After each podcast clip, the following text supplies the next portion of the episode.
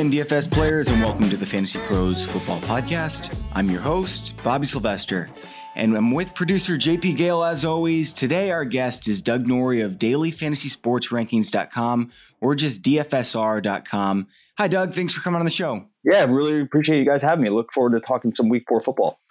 So, how have you done the first three weeks? First three weeks have been pretty great for us, for our site and our projection system. Um, all things considered, you know, I judge it based on total number of slates. So we our, our, our, slate coverage has been fantastic, especially the smaller ones. There was a couple main slates where we got a little buzz, but overall the ROI for the first three weeks of football has been about as good as we could imagine it to be. So I'm really I'm really happy with the way things are going. I'll be honest, this is probably the best three weeks I've ever personally had for DFS uh, in terms of NFL. I haven't got that big prize, but I've been consistently up there in the cash. I've been doing a lot more research because it's it's my job now, right? You know, it's going well, and I, I hope I can keep up that streak and and maybe take down one of those big ones. Well, the, the, the best thing about the industry now is that if you are willing to put in and have the time to research it, all of the information is basically there. There's only so many data points you can use for NFL at this point, and that's why you'll see a lot of overlap, even with just different outfits putting out a lot of the same plays because at this point, the knowledge in the DFS game is out there if you want it, right? And so, and if just for like the regular, the, the common person too, like this, the guys like not like us that have the time to research it um, and the time to spend on it, but that knowledge is just out there. That people, the things have been written up, but I think there is just there are just opportunities to cash just by doing you know just a just a modicum of research. You know, and here's the thing: if you're playing GPP, and you're not in the positives right now. I mean, that happens. Most people are in that situation. And the thing is, most people look at it like it's entertainment money and it's it's a very cheap source of entertainment. It's an absolute blast on the weekends. And it just takes one good week to get back in the positive. So, um, you know, don't be changing your strategy. Just keep doing the research, and uh, you know, you may end up positive. And and if you don't, it's fun anyway. It's it's not that big of a waste of money unless you're playing these uh, these these huge tournaments and um, you know not not really being responsible with the way that you're spending. But DFS is so much fun; it's it's worth it. Oh, it, it, improves my Sunday by well, it it, it simultaneously improves it, and then uh, sometimes it goes the other way because I stress both both about our, our, my own bankroll and our own projection system. So I feel like sometimes I'm taking on the user's bankroll in, just in my own uh, in, in my own psyche. But overall, no, it's been it's been a great start, and looking forward to have it keep going. You know, I kind of have the opposite approach. I just feel like if the advice that I give doesn't turn out to be right, I don't think that I'm wrong. I think like, well, I give the best, I give the best possible advice. The the NFL players just didn't do their job. I should have you be our PR person because we definitely have some people that I would love to explain that to them, and they just don't seem to. they don't seem to always want to be able to hear that line of thinking. It's a little, but uh, but if we, the more people we can get like that, and just say, no, man, it's just uh, it's their bad, not our bad. So so sometimes people aren't always willing to hear that. I, am a data scientist. I uh, I analyze the numbers and you know, it's just a matter of putting yourself in the best situations as many times as you can. And if you're a great player, you're going to win 60% of the time and you're going to lose 40% of the time. So, you know, if you've lost the first three weeks, that doesn't mean you're a bad player. It just means, you know, the numbers haven't been in your favor yet. And uh, if you keep doing the right thing, they'll turn around. It was funny the other night. I mean, this is a this is baseball related, but we had like this an unbelievable night in our baseball projections like two nights ago. And someone in our chat room said, oh, what was different about tonight? And I said nothing.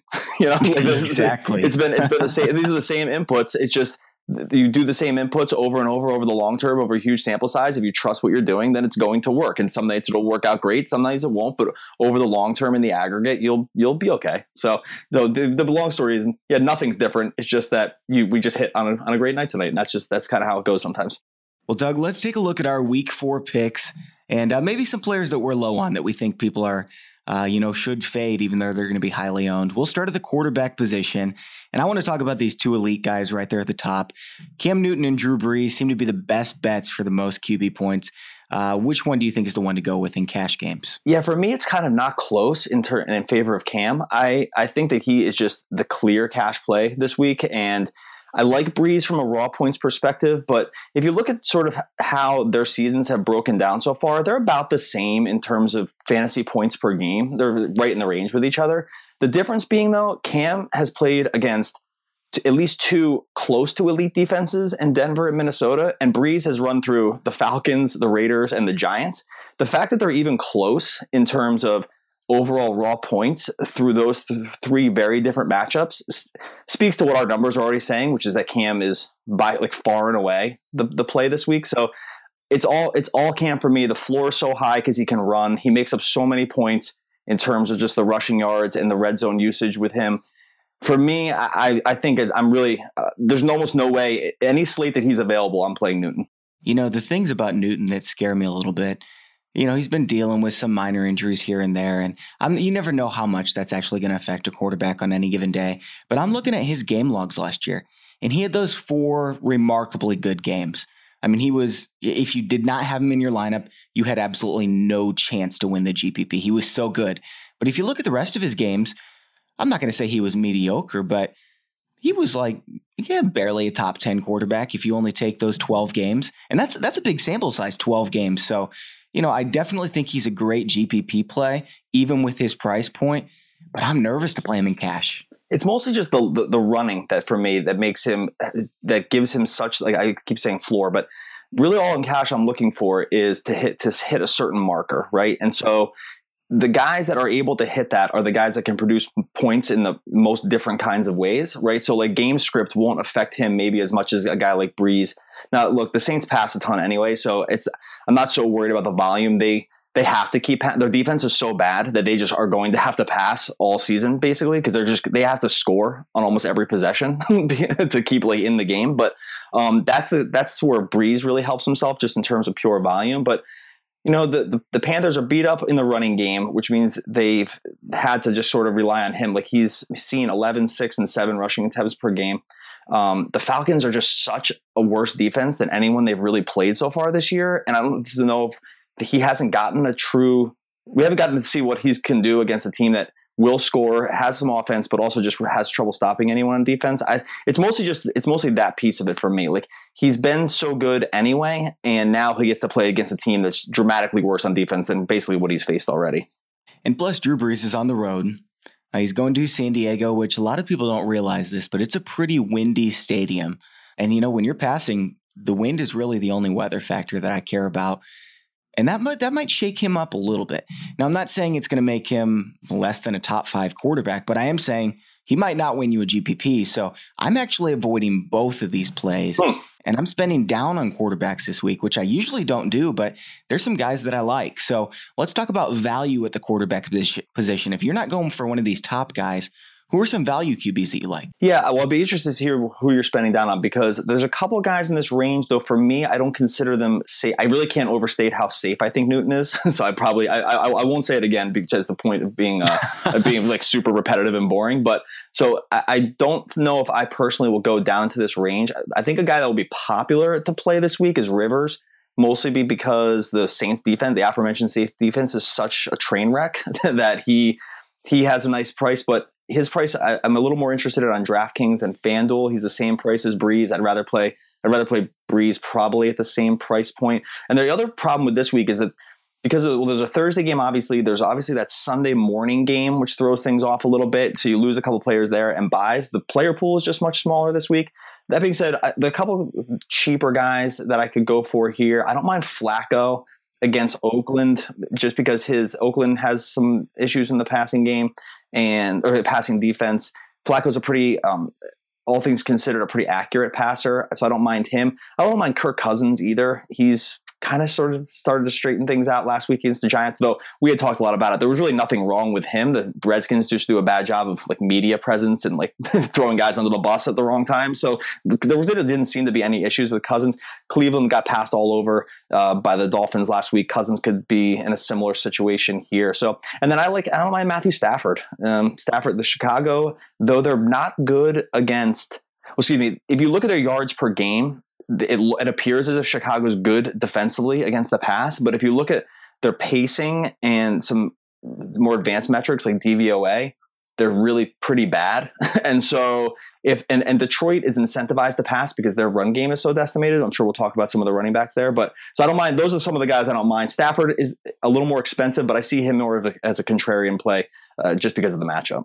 You named the three big guys for me. Uh, oh, well, well, done. Uh, Joe Flacco, Matthew Stafford, uh, Kirk Cousins. Kirk Cousins at home. That that's a nice price. There's two GPP guys that I really like. Russell Wilson. Mm-hmm. Uh, I like Russell Wilson's GPP play any week. Uh, four out of the 16 weeks last year, he was the top GPP quarterback. And, uh, you know, a lot of times he's not going to be there, but you never know when it's going to be. He's going to the Meadowlands. They have a great run defense. I think that they're going to have to pass the ball quite a bit in that game. And uh, I wouldn't be surprised if, you know, that opens up the field for him to scramble and run for 50, 60 yards and maybe a touchdown or two. There's always that chance with Russell Wilson. And then the other guy to me, this one's sneaky. I talked about him in the Wednesday episode. It's Matt Ryan at home against Carolina. And a lot of people are going to be off him. He's a, he's a kind of contrarian play. I wouldn't be surprised if he's under, you know, 1.5% owned. But this Carolina secondary, now that Josh Norman's gone, I'm not impressed by it. And I get it. They have a great pass rush, but Atlanta also has maybe the best offensive line in the league behind Dallas. And so I think they're going to be able to hold uh, that Carolina pass rush. And I think Matt Ryan puts up another real big game. And at that price point, I love him for GPP. Yeah, the, the Falcons implied total is is about as high as you'll see from an underdog this week. So it's minus the Carolina's minus three with, with, with around fifty one. If you think that they're going to have to pass to keep up, and I think they will, I, I really like the Ryan play. The the Wilson one falls into that Cam territory of guys that can scramble will just always just always have just so much more upside. They rely so much more just on themselves than having to make sure that someone catches the ball. I mean, it sounds so like silly and obvious, but yeah, like a guy like Brees just has to make sure that every pass lands in the correct place. Where guys like Wilson, um, Cam, I mean, to some degree, like Tannehill runs a lot. So those guys just don't have to worry as much about them. So no, I'm totally with you on those, especially from a game script perspective for Atlanta if you're going to play a little bit from behind, then you always just have a nice chance to sort of hit some upside, especially late game. Yeah, yeah. Is there another contrarian play that uh, that you're fond of that you think could end up in that million dollar lineup this week? If if Cutler didn't play, I would play Hoyer. Um, like he didn't look too bad. He's really cheap on DraftKings, and no one's going to play him because it's like Brian, it's Hoyer, and they just probably don't want to play a name like that. He was not too bad uh, last week when he when he was forced to kind of play. They have a couple of weapons there. You know, he ended up throwing 50 passes. It's not out of the realm of possibility that they have to do that again just to play catch up against this team. The price is so cheap. I mean, last week he threw for 317 and two touches. Again, Cutler might play, and I don't really want to play Cutler if he is playing. But if Cutler were to sit, I think Hoyer is just a fine play against the Detroit defense that got thrown all over last week by Aaron Rodgers. So I don't mind just just totally punting the position with a guy like him and then just loading up everywhere else. Doug, I'm starting to think that maybe you hacked into my computer and stole my notes because Brian Hoyer is plugged into my DraftKings lineup right now, uh, my main DraftKings lineup. He's so incredibly cheap. He's cheap on both sides. I mean, he's cheaper than Case Keenum. And Brian Hoyer is a guy who slings the ball all over the yard. Like you said, they're going to be playing from behind because that Chicago Bears secondary is still so banged up. Jim Bob Cooter's offense is great. And uh, I like Brian Hoyer a lot to hit value. Maybe he could even go 5x this week. It would be crazy. But if he goes 5x, that means, uh, you know, his, for those of you listening, that means his thousands of dollars. So he's $6,000 times five, 5x. So that would mean if he scores 30 points. Now that's a huge week. But if he does that, he's definitely going to be in the top GPP lineups. Whoever has him is going to win. And his ownership is going to be so low um, you know, say his ownership is one, two percent. I'd say there's a, a five percent chance of him being the guy that's in GPP lineup. So that's a great investment. He has just he has the all the contextual factors you would need to hit value really in his favor, and he's actually a guy too that if you were going to use him, I would have no issue. Uh, especially let's let's say we're just strictly talking about the DraftKings million, where you just need to hit the total nuts out of the box with with basically all your plays. I would have no problem even leaving more money on the table, like maybe envisioning him as a, $6,500 quarterback, let's say, and leaving money on the table to play the rest of your lineup. Because one, you'll get separation by very few people will make that kind of lineup because people just want to fill up all their salary cap. And again, in cash games, you should, but for that, you don't need to. So if you if you thought he was really supposed to be like a $6,500 quarterback, you go and make your lineup with that in mind, with the idea that you'll get separation because very few other people will make a similar kind of lineup. You know, the thing is, I'm looking at my rankings and I'm looking at these salary points. Ryan Fitzpatrick, 6,900 against Seattle's secondary. I'd rather have Brian Hoyer this week. Oh, definitely. Not even close. Actually, kind of not that close for me, really. I mean, especially if Eric Decker weren't to play for for the Jets. But no, yeah, I'm with you. I think Hoyer's he's mispriced if he's the starter for sure. I have a question though. If Alshon doesn't go, Are you pulling him out of your lineups? That would be a hit to him. I mean, Jeffery hasn't done a ton this year. It, it definitely hurts him. Yeah, probably. Well, yeah, I know I'm stumbling on this answer, but probably because it would be very difficult for him at that point to really blow it out of the box without many other weapons. They have a few other. I mean, Zach Miller emerged a little bit last week. They have a running back that I'm sure we're going to talk to talk about in a second, but there be they'd be that'd be that'd be a pretty hard thing for him to make up, especially just from a defensive coverage aspect, because they won't be able to hone in on him, and he can't then look at secondary options. So that would that would definitely hurt him. Yeah, I, I can't make up my mind about it either. I'm watching that one closely because I love Alshon. I love Kevin White too. We're going to talk about him in a second. Well, I guess uh, after we talk about running backs, but I like his situation if those two guys are going. All right, let's move over to those running backs. And Doug, who do you think the top owned player is going to be at the running back position? And are you fading him or playing him this week? I think that uh, the chalk is probably Melvin Gordon. I would say going, you know, if you just watched any really, if you watched any part of the, what the Falcons did to the Saints last week, they just couldn't stop anybody through the, on the ground. Well, they really couldn't stop anybody at all anyway. But I think Gordon, based on his implied volume, what he's been able to do with the Chargers, just a little banged up, especially without Woodhead there and just the Saints on defense are such a are such a train wreck that I think you end up seeing him as the he likely is the highest owned running back on both sites, and I don't think I would fade him in cash. No. You know, I'm looking at these ownership percentages. We project our ownership uh, percentages now for FanDuel and DraftKings, and this is the oddest week we've had so far this season because usually there's one or two guys that stand out. You project them at, you know, 18, 19, 25% sometimes mm. on FanDuel. But this week we have six guys projected at over 10%, and they're all pretty close. We've got David Johnson and Melvin Gordon right there at the top. Um, just because David Johnson, he has a great matchup, he's a great talent. Uh, he's in a, in a good situation. They're going to be playing from up. I like a lot going on with David Johnson, but yeah, Melvin Gordon, he's the safest play. Now, one player that I think is going to be really highly owned is Jordan Howard, just because of that price point. 3,700 on DraftKings, 5,600 on FanDuel. Doug, I know you were thinking about him earlier, so tell me what you're thinking. Yeah, he's for me in cash. I think basically a must play on DraftKings at 3,700 because well, a couple reasons. So there's a couple quarter, there's a couple running backs where injuries have sort of vaulted them to the top of the food chain, but they're still sort of running back by committee issues. And Howard to me doesn't strike me as that problem. Now the Bears are bad and they could be losing, the fact that he was heavily targeted in the passing game last week keeps his floor so high because he just should be out, out there as an every down back. So I think no matter what sort of happens with the Bears this week, he should he should hit value for at least his DraftKings price. I right now have him at, in cash games on both FanDuel and DraftKings because of that. So if you compare him to say the I don't know like Dwayne Washingtons of the world, where they may get more carries, they're just they're not guaranteed to be every down guys and every down guys in lose in possibly losing efforts. And so that's where that's where I think Howard is a value play and he's just a safe play. And he's not a name. I guess he was like sort of a college running. I think he went to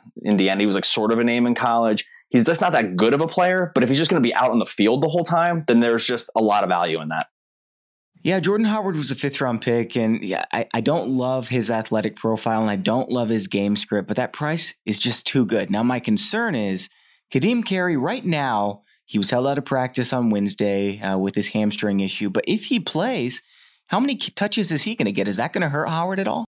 I don't think so, only because we saw what can. I mean, it's it's hard to know, and it's really hard to trust coach speak on stuff like this because you just don't know when it's a totally new situation. The fact that he hasn't practiced too much, and the fact that Howard was just sort of the guy last week when Langford was down, that just strikes me as pretty safe. And really, just the price is what makes it safe, right? So he doesn't need to, he actually doesn't even need to score a touchdown on the DraftKings price. He just needs to get somewhere in that 20 touch range, which I think is totally conceivable between the pass game and the run game. And that's really uh, kind of all you need. So even if Carey were to play, I just don't see him eating into enough of the volume from from Howard. And, and, I'm, and I'm with you that he's just not a very good player. So again, I can't overstate that enough either. Like he's just, he's not good, but sometimes just your your opportunity trumps that.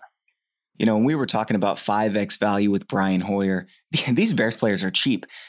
At Howard's price point on DraftKings with PPR, it, it is not out of the realm for him to get 7x. I mean, that would be a really good game, but players like Jordan Howard have good games like that. I don't know, maybe 8, 10% of the time and have a chance at 7x and 10% chance at 7x.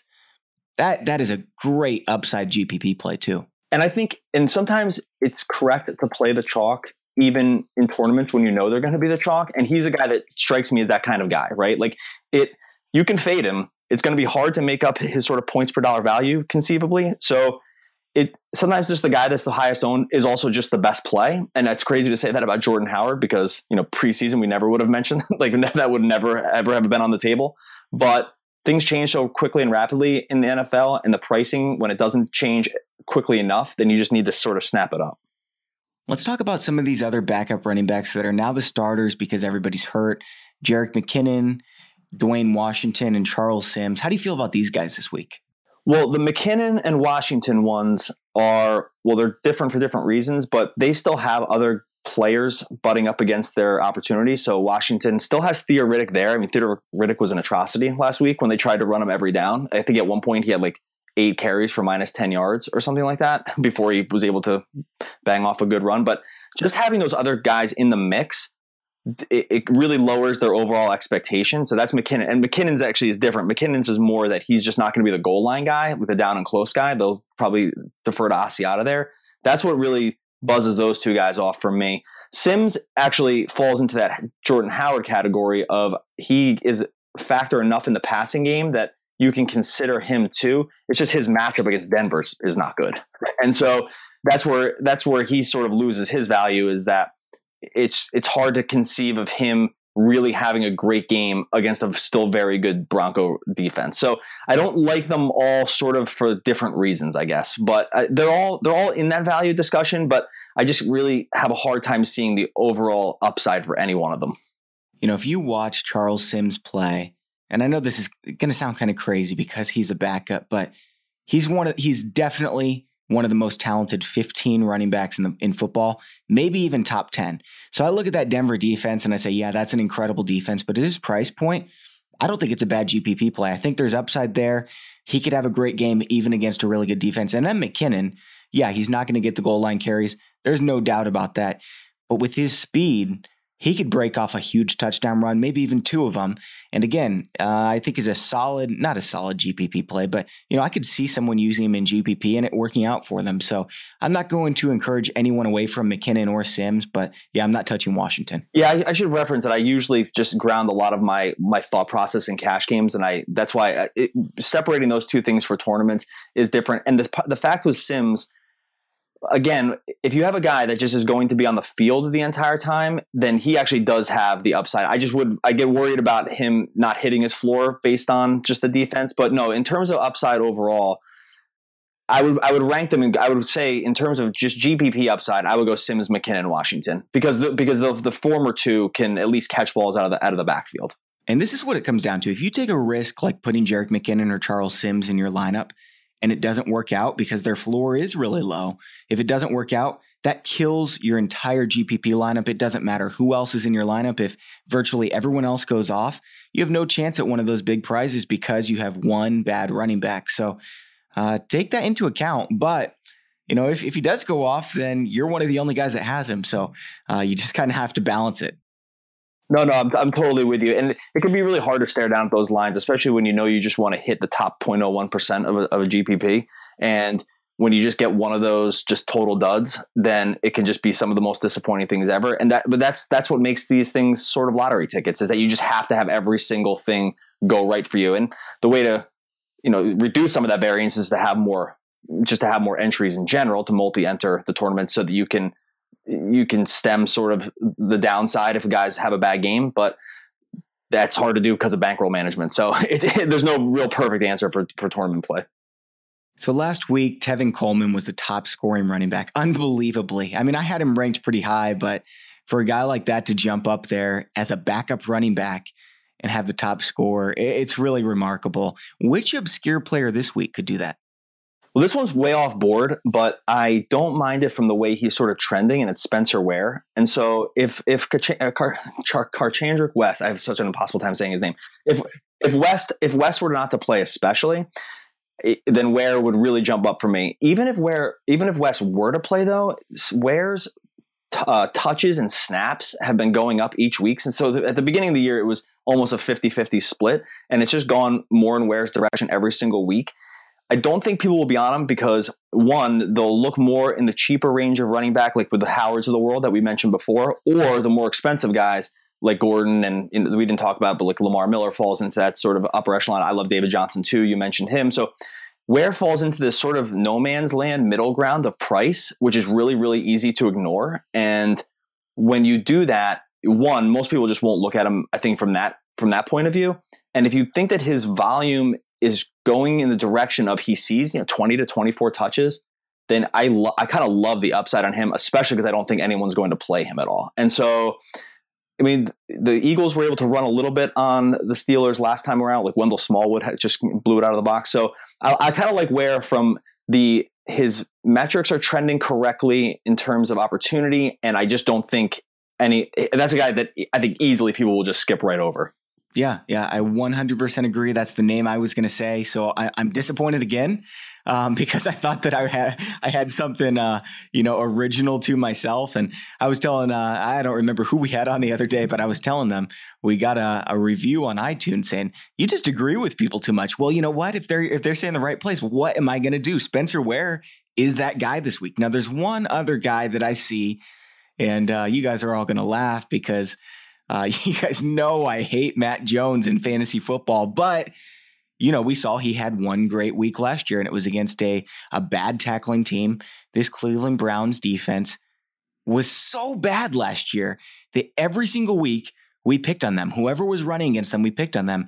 And I think we forget that they were that bad against the run because there's been some other teams this year so far that have been worse against the run, but there's a lot of upside there. Any player uh, Matt Jones is really the only guy getting the carries in the backfield. Chris Thompson's mostly a pass catching back. And anytime, like you said, he's going to get 20 carries against a defense like that, I don't care if he's number 27 ECR, he has a chance to be the number one guy. I'm not going to bank on it. I'm not going to play him in any of my lineups. But if you're looking for a home run that's uh, you know nice and cheap, Matt Jones could be your guy, and he's going to be low owned because he's Matt Jones. This is the this is the because when you get this far into the NFL, it gets easy to sort of do a, a, stars and scrubs approach to your lineups because you'll have some of these other cheaper and there's some some wide receivers that help you with this this week also.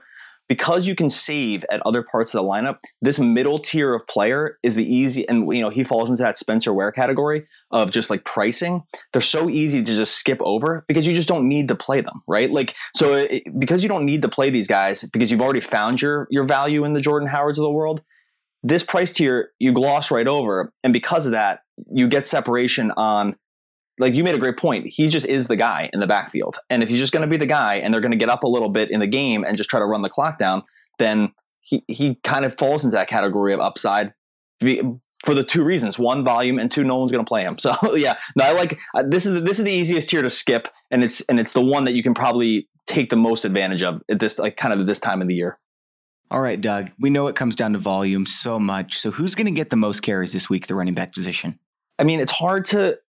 I would say probably either Melvin Gordon or Lamar Miller, but I think the guy that most people will skip over is LeGarrette Blount. LeGarrette Blount's what they've used him without Brady and sort of just being so crazy banged up at quarterback at this point, um, to the point where if you're discussing playing Julian Edelman at quarterback, then you know you have pretty you have pretty significant problems. But Blount, I'm looking it up now. Blount leads the NFL in total rushing attempts this year, which I don't think many people know. um, he has 75 rush attempts. Miller's second with 74, and then it's Elliott, and then there's a pretty steep drop off after that. I think Gordon is in contention if the game plays out for him, and because there's so much pace. I think Miller, because the Texans have just said we're just going to hand this guy the ball every single time, and that's just going to be what we paid for. But Blount is the guy that I would say is the dark horse to have it because the Patriots are so banged up. They don't. They have very few other options, and they just shown their hand with this. They're happy to just run the ball as much as possible. So he's kind of my sneaky guy to get the carries. Doug, it's really funny that that you think he's a dark horse guy because I have him as my as my number one guy to get the most carries, and it's because he's been getting so many. And who's going to be their quarterback? Garoppolo's not coming back. I don't care what they say, he's not coming back. And even if Brissett comes back, which is, you know, it, it might not happen. He's saying that he's going to, but it might not happen. Even if he comes back, Blount's going to get 25 carries at least, at least. And if he doesn't come back, then what? Do they just do they just put Blount behind center and let him run every single time? I, I don't know if they'll be able to stop him. That offensive line is good, and Blount's just a wrecking ball, but he's going to get so many carries.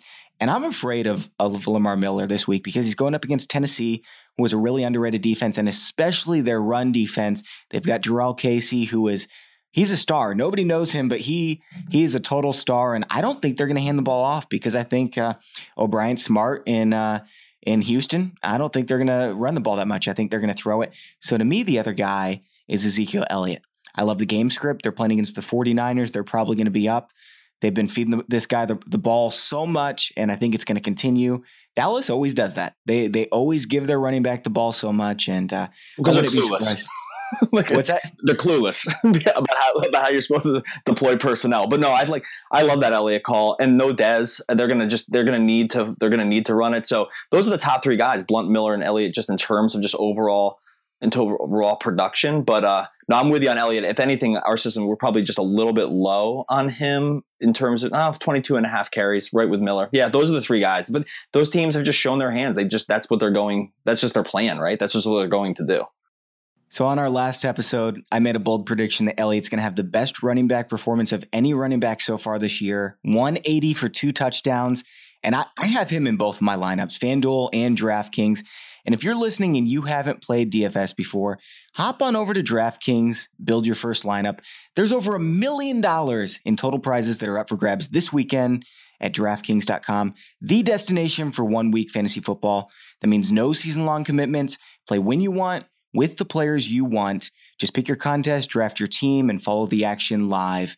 Use the code CARRY at DraftKings.com now and play free with your first deposit. That's carry, C A R R Y, to play free for your share of over a million dollars in total prizes this weekend. Only at DraftKings.com. Eligibility restrictions may apply. See site for details. Doug, let's move over and talk about wide receivers now. Is Antonio Brown worth it at that price? Yeah, I think so. I, when we're talking about guys that just stand out from from the pack in terms of how their teams use him, he is he's the example at wide receiver, and then there's maybe one other player, and then there's a pretty steep drop off after him. He's more than 13 targets a game. There's nothing different about their team. They don't have a lot of other wide receiver options. I know they have Le'Veon Bell back this week, but and he's a target sort of guy out of the backfield, but so was DeAngelo Williams. So I don't really see, and they're not going to play those two guys together. I don't think at the same time. They might. I guess there was a note about Bell maybe playing in the slot, but overall, the long um, this is a long-winded answer to say yes i think he's worth it he's especially worth it on fanduel where the pricing isn't separated so much but on and on draftkings it's maybe a little bit closer because it's harder to make i think it's just general their pricing is a little tighter considering the way you need to set up your lineups but yes i think he is he's just he's just so much he's, he, they look at him so much more than most other guys in the league that it's really just hard to replicate that i think the opposite i think he's an absolute must play on draftkings because they're full ppr and you know he's going to get so many targets. On FanDuel, I could understand if someone's not playing him, but I'm playing him in almost every one of my lineups. And the reason why he's at home, him and Big Ben at home just have something going on. I don't know what it is, but I refuse uh, to fade him when he's at home, uh, unless you know they're playing like Josh Norman or Chris Harris Jr. And uh, you know, it's it's not as good of a matchup, but he's still probably going to put up great points in that matchup, just not good enough for his salary. So yes, uh, I think Antonio Brown is absolutely worth it. No, no, I mean you can't argue with it. And I should, I mean, my my avoiding him on DraftKings thing is probably overstated. It's it, he's a great play. He's the clear tippy top wide receiver one in fantasy, and it's like I said, it's not really that close because other teams, other target hogs from previous years. Their teams have either shifted in a way where they simply don't need to be that guy, or there's some injury concerns with them. But Brown is the one guy from that upper echelon of early season. I would call that like Brown, Jones, Beckham. Uh, those are the, and maybe DeAndre Hopkins. Those are kind of the four going into the season. He's really the only one left of that group that you can trust for the for the to get maybe in that 13 to 14 targets per game range, which is an insane number. So no, I'm totally with you. He's he's in a class by himself when it when it comes to that kind of when it comes to looks. Yeah, yeah. If Jones ever gets healthy, I'll put him right there. But we just haven't seen Jones at 100% this year. And so Ryan's been spreading the ball around. Yeah, I wouldn't put Jones in that territory back. I wouldn't actually even go back to them because the Falcons just have some other options now, like Sanu. So this is the thing that kind of burns off Beckham too, is that no longer, it was before it was Beckham and then Rueben Randle, who was awful. Now it's Beckham, uh, Sterling Shepard, and Cruz. Now it's Jones, uh, Sanu, Tamme, and two guys out of the back, two guys out of the backfield that can receive. So, so I think it's more of. I, I, don't think I would have a hard time ever putting Jones, even if I saw like a 14 target game for him, which I don't think you're really going to see again.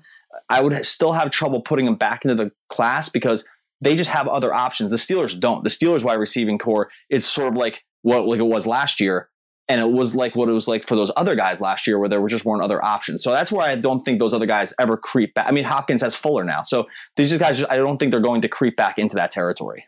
That's a really great point, Doug. Um, now, these are some of my favorite players to talk about. If you're punting one of your wide receiver spots, who's a dirt cheap option that has a lot of upside? Well, I think one guy that is going to continue sort of on his trajectory of targets is Cole Beasley because with Dez out, I mean, likely out. I guess he hasn't been officially ruled out, but it really doesn't seem like he's going to play. Beasley was already leading that team in targets with Bryant on the field, and he's not a guy where other teams will scheme against. So sometimes you have trouble putting a, supplanting a new wide receiver one because before they were getting this team's second best coverage, Beasley out of the slot isn't going to run into those sort of problems. And so I just like him. He's really cheap on DraftKings. If you're looking at PPR, a guy that has a chance for like double digit catches in that 3,000 range for me, it's Beasley, and then the other guy is Terrell Pryor. Um, Pryor, for kind of different reasons, but they he's still coming very very cheap. The Browns kind of said, well, we don't really have any other players, so I guess Terrell Pryor is going to kind of try to do everything for us now. Like throw a couple passes, maybe run the ball a couple times. Like they're treating him like how Ohio State used to treat him, sort of. um, and if that's if he's just going to see the ball in every facet of the game out of the wide receiver, I would have his DraftKings price is kind of almost a must play for me, but I would even consider him up to seven thousand on FanDuel. So those are kind of the two cheaper guys that I, that I that I like this week. I have two different options. One of them is on DraftKings because of the PPR, and it's Steve Smith. He's just getting so many targets. We've seen him have huge games. Uh, he's playing angry right now uh, because of all the trash talk going on, and he's going up against that Oakland defense. So Steve Smith, I think he could absolutely explode maybe get himself 10, 11 receptions. And, and at his price point, he's 4,500 on DraftKings. That's real cheap.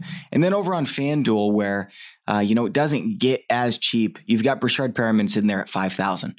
And we know he's one of the fastest wide receivers in the NFL. Uh, he's been getting himself plenty of snaps, and it's trending upwards the more he learns the offense. But, you know, I could see this being a scenario where he catches uh, two real long touchdown passes. And if that happens, he could be right there in the top five. He's got that kind of upside. Once again, I'm not expecting it to happen, but I think he's a killer GPP play at that price. Well, I, I mean, just as a point of honesty, well, one is uh, Perriman's a guy that I started to look at, make sure he's correct in our system. This is why I like love talking as much as possible to other people about fantasy football because just you just learn so much more by you know reading or just discussing stuff. So Perriman's a guy that has was sort of off my radar, but I went back and double checked that we're correct on him. Smith was a guy I actually wrote up for our wide receiver value column this morning, so I'm totally in lockstep with you on him. Where if he's you know I think he's been seeing somewhere in that nine to ten targets per game. He's still very cheap. So I love the Smith thing, and I'm glad you mentioned Perry Binks. So I know I can go back and double check and make sure we're correct on a guy like that, which I, we might be low. So no, I'm, I'm, right with you on those guys. Oakland's Oakland's defense is uh, is is no good. Yeah, it's it's real really no good. Khalil Mack's got to step it up. I thought he might be the second best defensive player in the NFL this year, and he has not been very good. Well, they they shut down. Um, well, they, they shut down Tennessee. I loved Mariota last week, and that just was a huge crash and burn scenario. But um, so it's like a little hard to evaluate. This is why even early season, it's tough to totally tell about what a team is going to be because you know they didn't look bad against Mariota, but that could just be a, a Mariota and personnel issue more than it is a you know, uh, kudos to to Oakland for shutting them down. So I think I'm still willing to say that they're they're bad, but you know, whenever you have a good game against really anybody, it throws it into question. I'm still totally fine targeting the Baltimore guys though this week. Yeah. Let's let's look at exclusively DraftKings for this question because we're going to be talking about PPR. Which wide receiver, and I'm going to make this besides Antonio Brown, is going to end up with the most receptions this week? Well, the the top so the the top the I was mentioning with Brown that there is another player in the sort of target range as him, and that's Mike Evans. So Mike Evans is just a tick behind him in terms of overall receptions. It's funny about him. So he plays Denver this week, which is not good, but there's few other players that are getting the sort of looks, and they've shown that whether or not they're winning or losing, they they will just continue to throw to him as much as possible. Like he had had an 18 target game, and there's very, very few other guys in the NFL that have that kind, like that kind of just number of looks that they'll see in a game. So it's hard to say that he'll have the most, but it's also sometimes hard to argue with just what a team is planning on doing. And there, and the Bucs idea is just to throw Evans the ball over and over and over again, whether they're winning or losing. And if that's going to be the case, then it kind of game scripts out the window. So he's up there. I don't think many people will play him. It's probably not correct to do so against Denver, but I wouldn't be. It wouldn't shock me for him to just be in that upper group again. And uh, again, I'm mostly talking main slate. There's a couple issues here with you know whether or not we talk Thursday game with AJ Green or like that early game with uh with T.Y. Hilton. So I'll, if I'm speaking speaking totally off main slate, I would say a guy like Evans just because the team is clear about what how they want to use him. Yeah, I, have only been talking about main slate. I even forgot about those games a little bit, but uh, the guys to me, it's it's the same guys as always: DeAndre Hopkins, Julio Jones, Alshon Jeffery, if he plays, uh, Brandin Cooks, Mike Evans, and then there's one other guy that really stands out to me, and it's Kelvin Benjamin. Uh, Kelvin Benjamin at Atlanta. I think that is going to be maybe the top scoring game of the week. And we'll talk about this a little bit later in stacks, but you know he doesn't really have any competition for uh, for targets there. You look at the guys behind him. Teddy Ginn still getting the second most snaps. Devin Funchess is a huge disappointment. I'm mad about it because I was so high on him. I told everyone go get Devin Funchess, and uh, I was just so wrong. All the reports on him were wrong. He's not ready. Uh, he, I don't know if he knows the playbook. He's not running routes right. There's so many. There's so many things going on with him. But Kelvin Benjamin's the guy there. I know he got a zero last week, so that means a lot of people are going to be off him. But it's a perfect matchup. There's going to be a lot of points scored, and I wouldn't be surprised at all if Kelvin Benjamin grabs himself 13 receptions. It's funny. I'm I'm with you. I love him as a play.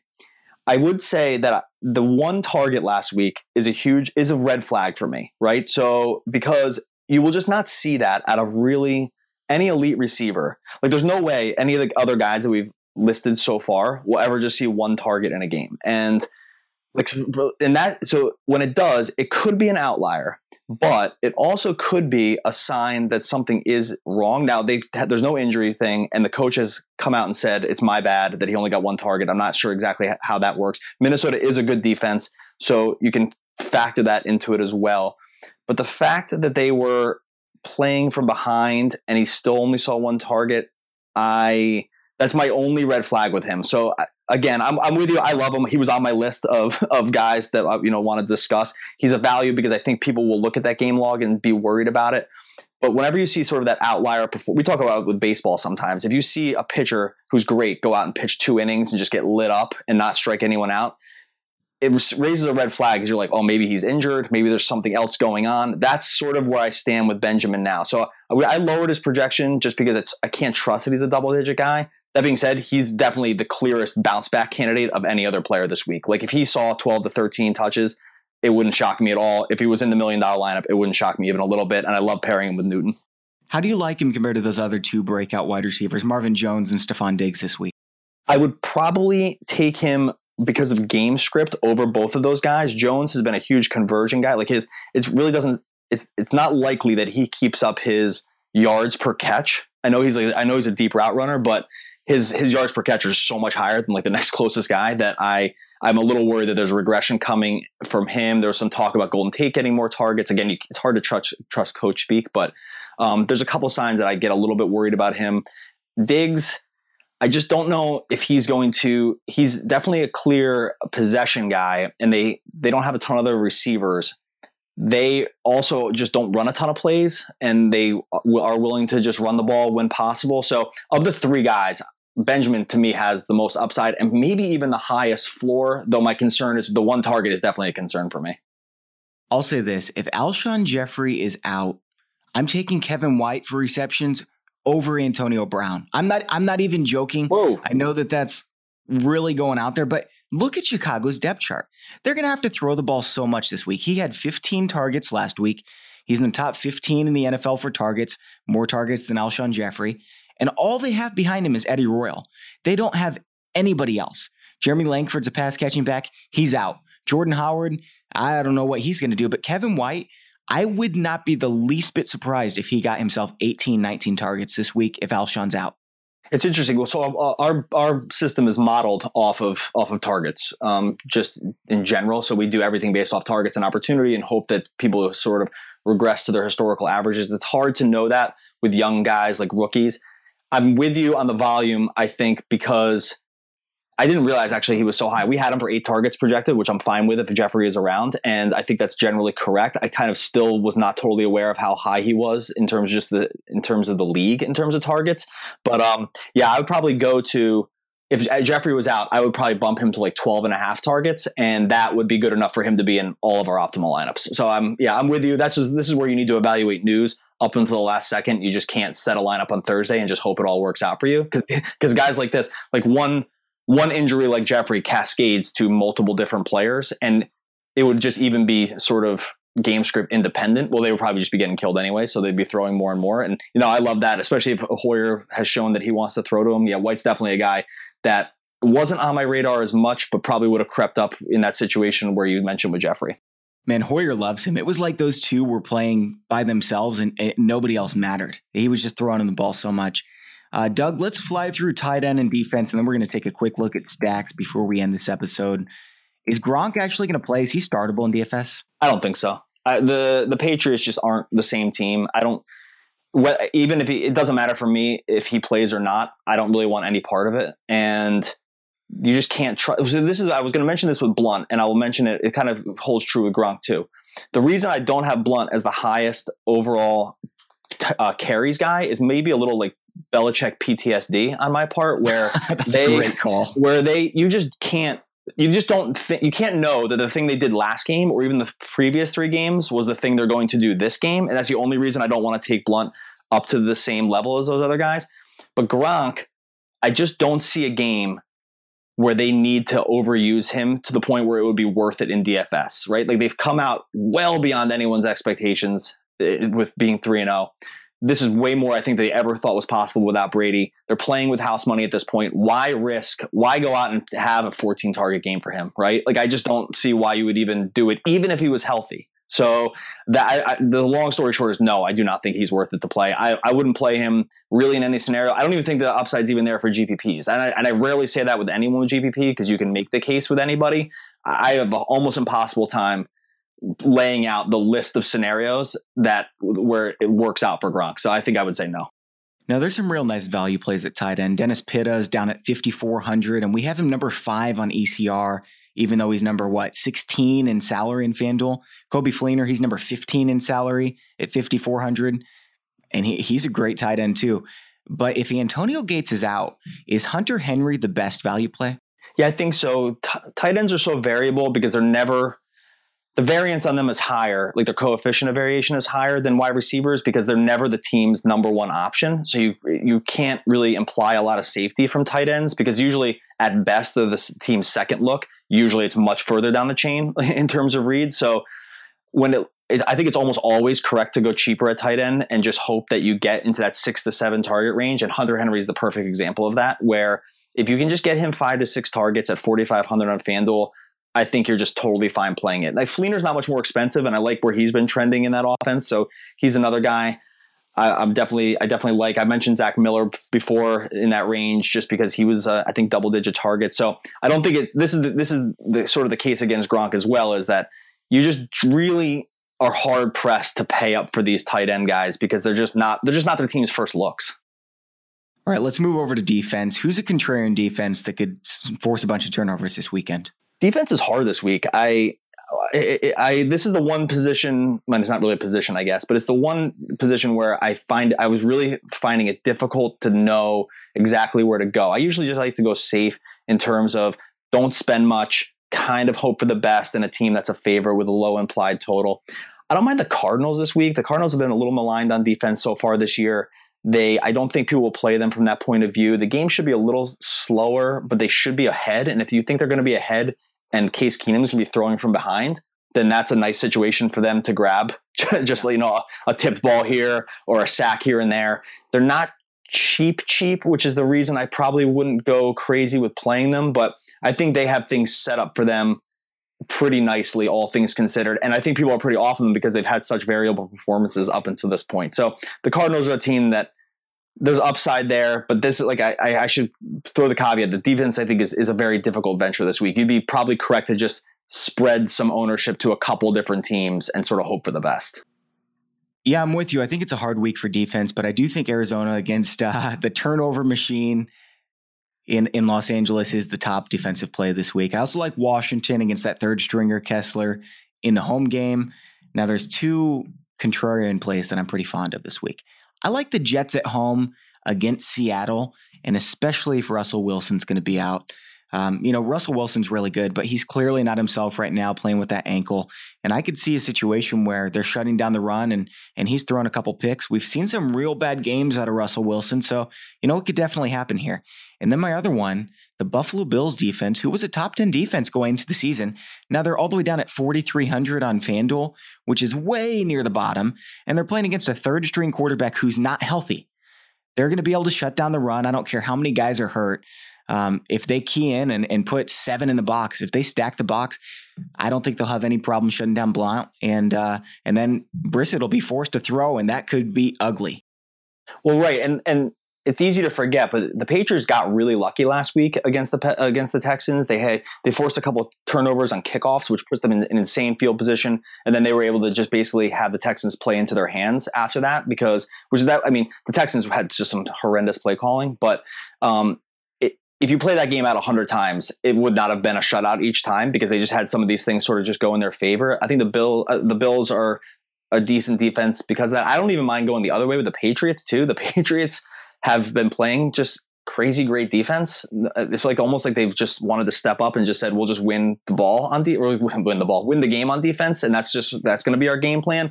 I don't mind going the other way. It's Vegas clearly doesn't know what's going on with that game because I don't. I think even as of right now, the game was off the board. Like I'm not sure you could put in uh you couldn't put in a an over under bet on it. So I think everyone's just a little bit clueless about what's going on in that situation. And when there's that much uncertainty it doesn't usually mean it's going to be like this crazy shoot 'em out game. It just means we're all we're all kind of wondering, and that's like just the kind of game that you can have things kind of uh, the ball can bounce your way. Now let's move over to stacks, and if I had to pick one stack for cash games, I'm going with Drew Brees at home. I'm stacking him with uh, with Michael Thomas and Brandin Cooks, and uh, maybe maybe Mark Ingram as well. I think they're going to score a lot of points, and it's a pretty safe bet. Yeah, I think with stacks, I would probably go with Cam and Kelvin, even though I, have said some reservations about about Benjamin. But I still think I'm all over Newton, and I the the safety you get with Benjamin if you think he returns to being a target guy, plus the upside with people being off him, I I think I would go that way against Atlanta. They haven't faced a bad defense yet. This is the first really bad defense that they faced all year. Now, if we're going contrarian stack, who do you like? Well, the contrarian stack is interesting. I think I would probably go with a guy like Stafford and then maybe a, a, Golden Tate if they wanted to get him into the game again. Again, this is this is way off board, I think. But if you thought that they were incentivized to get Golden Tate sort of into the action to keep all mouths fed, then he's proven in the past that he can be a target guy. And Stafford, it's easy to look past him when you see some of the other like the Brees, Rivers, and Newtons of the world. Like he would definitely be fourth among that group. So I don't mind going that direction, especially if you think Marvin Jones has been running really hot this year and Tate has been not in the same not in the same class. So yeah, I don't mind going that direction. I like Baltimore too, but I don't think it's necessarily contrarian. To me, the pick is Trevor Siemian with those two big wide receivers, Demaryius Thomas and Emmanuel Sanders. We saw what Simeon could do last week. I, I know it wasn't a great situation uh, for that defense to defend against him, but man, Tampa Bay's defense is beat up. I could see the same thing happening this week in Tampa. Yeah, no, I think that's he's a really, really difficult guy to evaluate in terms of just overall projections because whenever you just don't have a baseline performance to work from, you're just sort of guessing about what the player's done on a week to week basis. And that makes it really, really difficult, but it also makes it difficult for everybody. so like everyone, everyone has the same problems, I think, in terms of guys like that. And he's just another guy that you can easily just skip over. uh, you you would skip like uh, when you said Trevor Siemian, I was like, what? But then I, the more I thought about it, it was mostly just because he's a guy I had skipped over, not because it was correct to skip over him, just because sometimes when I don't know, I'm just like, well, moving on to the next guy. But no, I love that he has guys to throw to. They'll throw out of the backfield a little bit too, and he's been all all things considered pretty accurate. So I like that. Yeah, yeah. All right. Well, Doug, that's all the questions we have for you this week. Uh, as always, fun talking to you. Looking forward to doing it again, and good luck this weekend. Yeah, guys, you too. Thanks for having me. Really appreciate it. Good luck. For those of you listening, that's all we have this week. We've got three more episodes coming at you next week. And remember to enter the My Playbook Ultimate Sweepstakes by subscribing and reviewing on iTunes, then copy and pasting to an email. That's Bobby at fantasypros.com. Thanks for listening and enjoy your football. I just wanted you to watch me dissolve.